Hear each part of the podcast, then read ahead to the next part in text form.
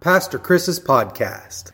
This morning, for my youth moment, I want to tell you the story of my friend Aubrey and the Cracker Barrel waiter.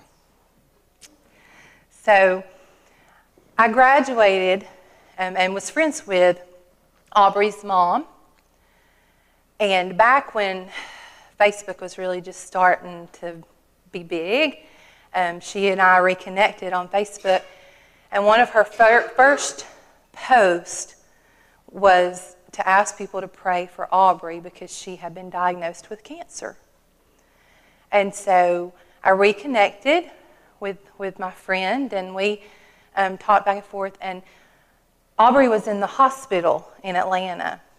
And I had asked her mom if I could go to Atlanta. I said, I want, I want to pray with her and I want to make sure that she knows Jesus.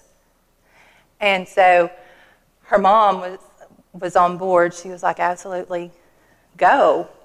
And so I drove to Atlanta one evening, and when I got there, little Aubrey wasn't feeling very well. And um, so she was not in the room, but her grandmother was staying with her that night.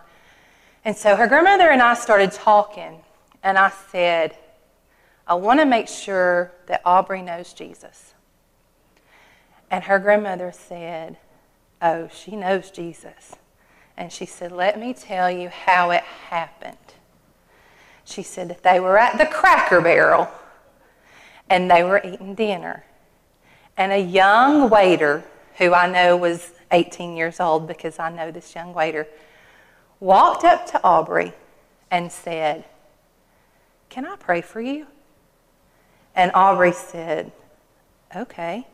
And this young waiter then proceeded to tell Aubrey about Jesus. And in the cracker barrel, Aubrey accepted Jesus as her Savior. In the cracker barrel. Now, I, I love I love Aubrey and her story is is heartbreaking a little because she died when she was 14. Um, but I want to focus on that waiter at the Cracker Barrel because he was 18 years old. So, youth members, I want you to think about that for a minute. He was 18 years old, maybe not much older than any of you guys, right? And in that cracker barrel, he felt God tug at his heart to pray with Aubrey and to lead her to Jesus. And he did. And because he, of this 18 year old waiter, Aubrey's in heaven today. Do you understand the impact that you have on your peers? Us old folks can stand up here and talk to you all day long, and sometimes all we get are eye rolls. Can you imagine such? But when somebody who is your age, who is right there with you, your peer, somebody who you can look at and say, we're not that different. When they feel the love of Jesus and they feel how important it is that you also know the love of Jesus, that's impactful. And you don't have to be an 18 year old waiter at the cracker barrel to, to step forward. Any of you can step forward and say, Do you know Jesus? If not, let me tell you about him. And if you're not comfortable doing that, there's a church full of mentors who will sit down with you. I'm raising my hand because I would like to be part of this story.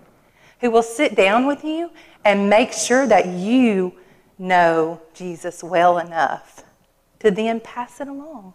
Because I remember where I was when Aubrey's mom called me and said, We lost her. We lost her. I was on vacation in a campground in North Carolina, sitting in the passenger seat of my husband's truck. I remember that. It's been 12 years ago. And I cried for my friend, but I rejoiced for Aubrey because her fate was sealed in cracker barrel by, because of an 18 year old who wasn't scared. He stepped forward.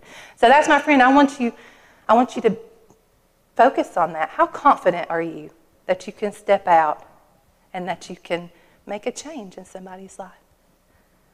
I love you guys. Wednesday, I don't know if y'all have heard, but we're meeting upstairs at 6:30 in the um, south end of the campus. Like the door will be wide open.